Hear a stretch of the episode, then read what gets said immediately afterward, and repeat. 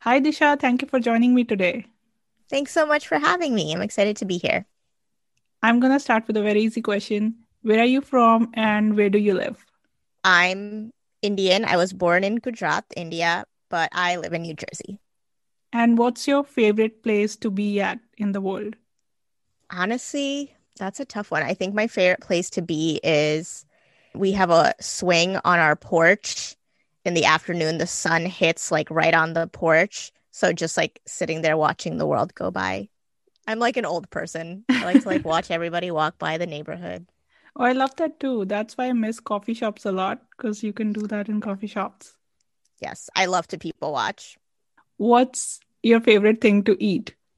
You know, I'm not a big fan of Gujarati food. I have to say. My favorite food is honestly like french fries and ice cream. I could eat ice cream every day. I think I do eat ice cream every day. Oh wow. I'm not an ice cream person. Oh, I mm. love ice cream. It's too cold. I'm one of those people who thinks ice cream is too cold. Can't relate. Can't relate. The Trader Joe's little mini ice creams are my favorite. They're like the perfect size. Oh, I haven't seen those. I'll check them out next time I'm there. They're like bite-sized ice cream cones. And is there something that you would never eat? I don't think so. I always say I'll try anything once. And then it, I can decide if I don't like it afterwards, but I can't say I don't like it if I don't try it. I think that's a good attitude. I don't have that. I'm very picky. No, I'm not a picky. I mean, I'm a picky eater because I'm like such a foodie, but like I'll try anything. and how many languages can you speak? So I speak Gujarati and I speak English. I have working Spanish, so I can treat patients in Spanish, but I don't really have conversational Spanish. I used to also have working Italian because I had I worked in a neighborhood that we had a lot of Italian clients. I don't have that anymore. So I guess you could say two really fluent languages. And what's your favorite thing about your South Asian culture? Probably the food. Definitely food. I know that's a little generic, but like now that I don't have like Indian food every day, I really appreciate it when I do have it. Like whenever I go to my mom's house and she makes like anything that seems mundane, even if it's like bawa or like some sort of pakora or whatever, like I really like it. Whereas when I lived at home and had it every day, like had no interest in it. Granted, I haven't had rotli in four or five years. That's a food I'll never eat. I don't miss it. I don't like it. I never did. and I'm not going to start now. and is there a thing that you don't like about South Asian culture? Oh, God. Where do I begin? I'm just kidding. I mean, more than anything, I right the way they they treat women. I know it sounds really mean, but like I go to India and I literally walk off that airport and I'm like, I feel the oppression. I can physically feel the oppression happening right now. Cause it it comes from everything, right? Like while I'm packing, my mom will be like, You can't pack shorts, you can't pack tank tops. Like my one aunt in India wouldn't let me visit if I was on my period. And I'm like, what are we doing here? What is going on? And then I just get fed up. Oh, yeah, this is a topic we can probably just keep going deeper and deeper into because Yep. I also So I'm grew up there, there. and you're very right. In every single thing, you can feel that. Yeah. Like every decision you make, you don't make any decisions. Like I go there and most of my cousins in India are boys. And, you know, if they make plans to do something, I'm basically never allowed to go. I'm not allowed to, especially if it's at night. It's like, oh, app, like you're you're not going. And I'm like, what do you mean I'm not going? Like they're all going, and I, and then I'm just like left sitting there. And like, I know it sounds mean, but I really like don't look forward to going to India because it feels like such a waste of time. You never get to like fully enjoy. You Yeah. want to enjoy if you're going somewhere, especially I think as adults, vacation is so precious. Like you get those two weeks or three weeks, they're so precious. And then that's like a half-ass vacation when you go to India. Yeah, and it's not because everyone guilts you into visiting them. so we've gone Yeah. so far as to plan a trip there. So we I've never done like the tourist stuff in India. Like I've never gone to Taj Mahal or any of that. And so we're currently literally planning a trip and not telling anyone in India we're going. I actually think about doing that because I think if I tell people, then it's like she didn't visit. She, Right. Like, you know, all these grudges from everyone. They'll hold grudges until the day you die about it too. So I'm like, we're just not gonna tell anyone. We're gonna tell my one cousin who lives there, who like I'm close with, and I'm like, just don't say anything. And she's gonna fly out to Delhi or wherever and meet us there, and we're just gonna go. That's a good plan. Yeah, hopefully, it works out. What are some of your hobbies? Oh, that's an endless list too. All these questions I have so many answers for. So my hobbies, I really enjoy painting and art and watercolor. I love arts and crafts. My husband and I like to go off-roading with our cars. Those are probably the big ones. If money was not a factor in your life, what would you be doing?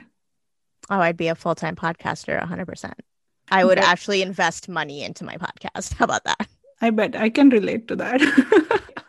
I love it. It's so fun. yeah, you get to meet so many people. This podcast is mm-hmm. all about meeting new people, and I am enjoying it so much.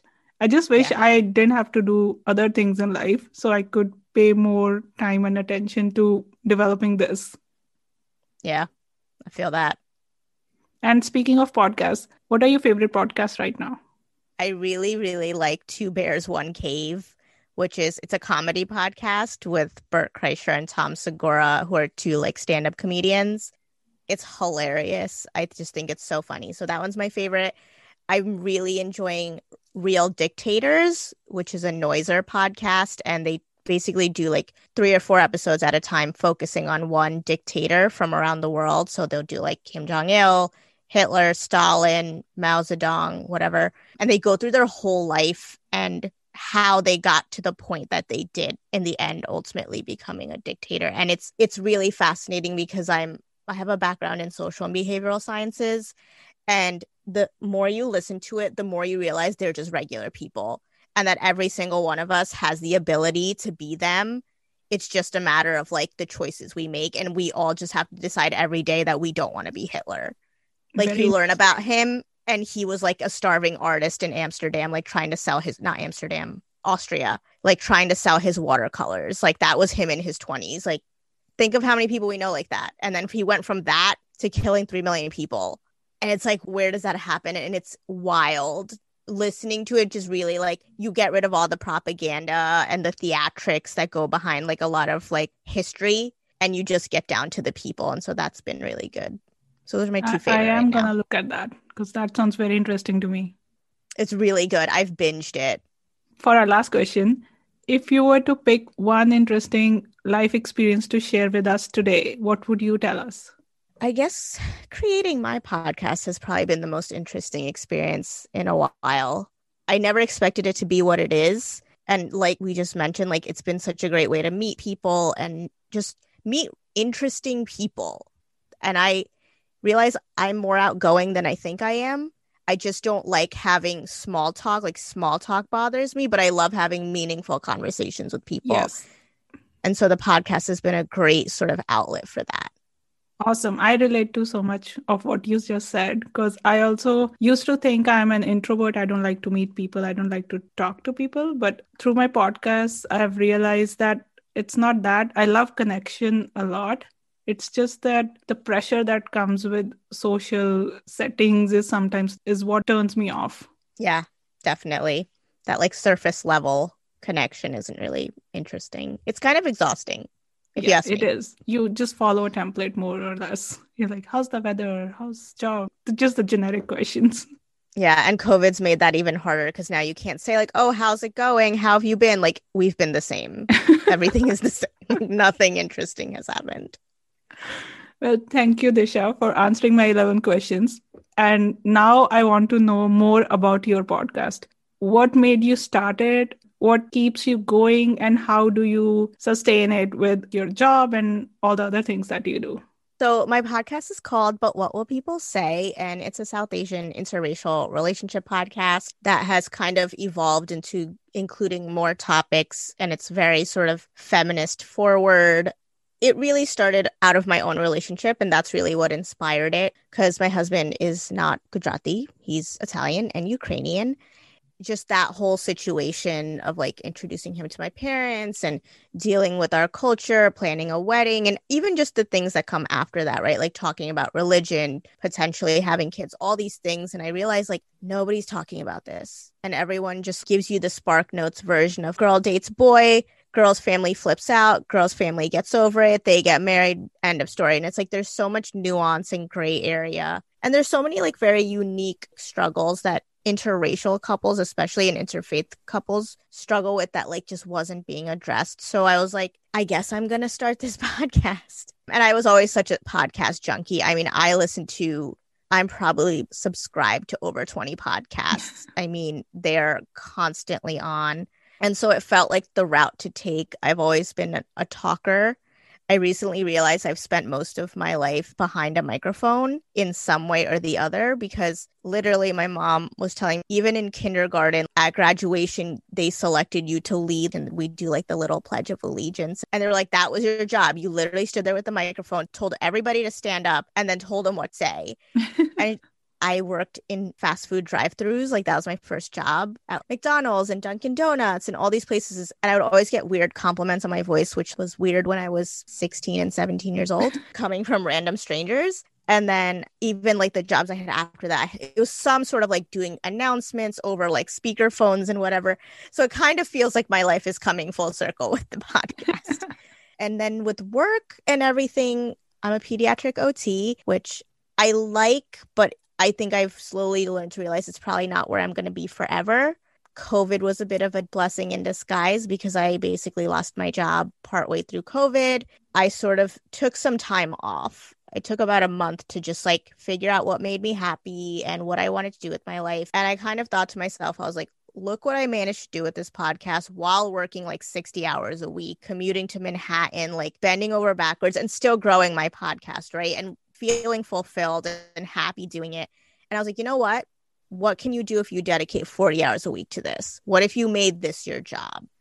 And so for a, a few months, that's what I did. I treated my podcast like it was my job. And then I really kind of got it off the ground to make it like a large enough listenership. We ended up on radio, we did some publicity stuff. I finally invested the time I wish I had for it. And now I'm kind of at a place where I've managed to work part time as an OT. I'm part time a podcaster. Hopefully, we can expand that more into like a full time thing. That's the goal. The goal is to be a full time podcaster, creator.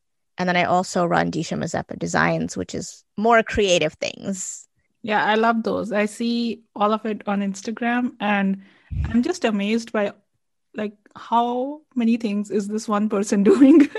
I wear a lot of hats. That's how i have, always have to describe it to my boss at work. I'm like i wear a lot of hats. That's always a it, good okay? thing. That's always a good thing. Like you get to explore and find what gives you meaning. And i know it sounds really cliche but like it's not that money can't buy happiness because i think financial stability is underappreciated. But when I started interviewing for jobs, I made that a priority. Like my work life balance and my happiness have to matter here. And if this isn't going to be a company that cares that much, then I'm not working here. And it was empowering to give myself the permission to say no. Because, you know, when you lose your job, you feel like I have to say yes to the first thing that comes yeah. my way. I have to say yes. I have to make money, blah, blah. And I'm fortunate, right? Like, I'm someone who has like a diverse income as it is just through like financial investments and things. I'm also married. My husband has a job and has never lost it through COVID. So I had that safety net where he was like, you don't have to jump at the first thing that comes your way. And so I gave myself some breathing room to like really find something that fit. And I ended up finding a job that was really willing to work with me and everything else that I do and also pay me fairly for the work that I do. Cause I think a lot of people are willing to work for less than they deserve just for the sake of like job security or in this country it's like benefits right? I feel like companies hold benefits over everyone's head. Yeah. And coming back to all the things that you do i noticed that you probably in last month or so you started this thing called happy mail which yes. is like a physical newsletter. I loved that idea so much. When i saw it first i was like wow this is amazing like so creative and so different because now our inboxes are full of e newsletters, right? We don't even open them. So this was so unique and fresh. What inspired that for you? I had a lot of people telling me, like, you should start a newsletter. You should start collecting people's emails to, like, be able to reach out with them with all the things you do, right? Because I do do a lot of different things. And my Instagram is the main platform I use to kind of put it all in one place. One thing I also really learned how to value is my time because it's not a resource I can get back, right? Like you can get money back, you can get like other resources back, but you can't get your time back. And I was like, if I'm going to create a newsletter that no one's going to open, right? You just said it. No one opens that email that you get every week, every month. And I was like, I want it to make me happy and I want it to bring value to the people who get it, right? Like, I don't want it to be something you subscribe to because you feel obligated or like because I'm friends with you. So you just do it out of that. I wanted it to be something that brought value. So I was like, you know what? I miss when getting mail was exciting. Remember when you were a kid and like even like now you get your Amazon package and that's exciting, but like even when you were a kid, kids don't get mail, right? But once in a while you got like a birthday invitation or you got like whatever, a Christmas card and they they make you so happy and like you put them on your fridge and like my Christmas cards have been on that fridge for too damn long. And so I was like let's do that. Let's make it a physical thing and let's make it something that I can sort of combine all of the things I do. So it's a fully illustrated newsletter that I literally draw out and create myself. And I have little sections for like the podcast for Disha Mazeppa Designs. But I also have other things that are part of like, I guess you could call my brand, right? Like journal prompts and inspirational quotes and little bits of motivation or things that I've learned all kind of mishmashed into this illustrated newspaper. And then there's also things that I make because of Disha Mazeppa Designs. I love stationery. I've always been obsessed with it. And so illustrate stickers or gift tags or bookmarks or whatever it is I make that month, it ends up piling up over here. So I was like, let's just send it out to people. And so I started packing it all up into little bits of happy mail. And then if you subscribe, you get a piece of it every month. Yeah, I saw your new Happy Mail Yes. and it was so cute. Yes, that was my April one. I try to like not share too much on social media of it because I want it to be a surprise for the people who get it. But then it goes out between the 1st and the 15th of the month. So once everyone has it, then I can kind of put it on social media. Yeah, and I love that it's physical because, like you said, getting a mail is so different than getting an email. Email actually stresses you out, I feel now. Yeah. I hate emails. I hate real mail, something like all the stickers and the bookmarks. I also love stationery, so maybe that's kind of why I'm biased towards it, but I love it. Thank you. It's really fun to make and it gives me like the creative liberty to like do whatever I want. The people who get it don't know when it's getting mailed out. It goes somewhere between the 1st and the 15th of the month. So they never know when they're going to get it and you don't know what's going to be inside. But it comes in this super colorful, glittery envelope. So you know what it is. It's just like that feeling. I guess I feel like I'm sending out more of a feeling than an actual item. Yes, absolutely. I can see that. And for your designs, is it mood based or do you also take commissions for the work? right now, Disha Mazeppa Designs is very new. It's kind of a baby, right? It's only been six ish months, not even. It's been less than that. And so right now, I'm at a point where I don't know where I want to hone in on. And so what I've done is every time someone messages me and asks if I can do something, I say yes. Even if I don't know how to do it, even if I've never done it before, I say yes because I know that I'll be able to figure it out. Anyone can figure anything out. And when you start living your life like that, you realize how many barriers don't exist you think you can't do it. You think you can't start a podcast or you think you can't get someone to sign up for your newsletter that's physically getting sent out to them, right? But you figure it out. You find a way to do it. It's been a fun experience of people being like, "Can you do this or can you make me a logo or can you make me a decal for whatever?" And I'll just say yes and figure it out afterwards. But so far, it has been successful and it's been like a huge learning experience for me. And hopefully, within a year, we can kind of hone in on exactly where, what we want that to look like. And if our listeners want to get in touch with you or check out your designs, where can they find you? The best place to find me is definitely Instagram. It's disha.mazeppa. I'm working on a website. I'll eventually finish it. but for now, disha.mazeppa on Instagram is the place to find me. And you can find my podcasts, But What Will People Say on all major streaming platforms. Thank you again, Disha, so much for being my guest today. It was so, so, so great talking to you. Listeners, do check out Disha's podcast, But What Will People Say? And don't forget to follow her on Instagram to see her many, many talents. Thanks so much for having me. This was fun. Thank you for listening to our conversation today. Hope you enjoyed getting to know our guest as much as I did. You can also watch a video version of this conversation on 11 Questions YouTube channel. Don't forget to subscribe wherever you are listening, and if you like this episode, please leave a 5 star rating on Apple Podcasts. You can follow me on Instagram and Twitter at 11 Questions Pod for more videos and updates. And I'll be back next week with a new guest. Bye!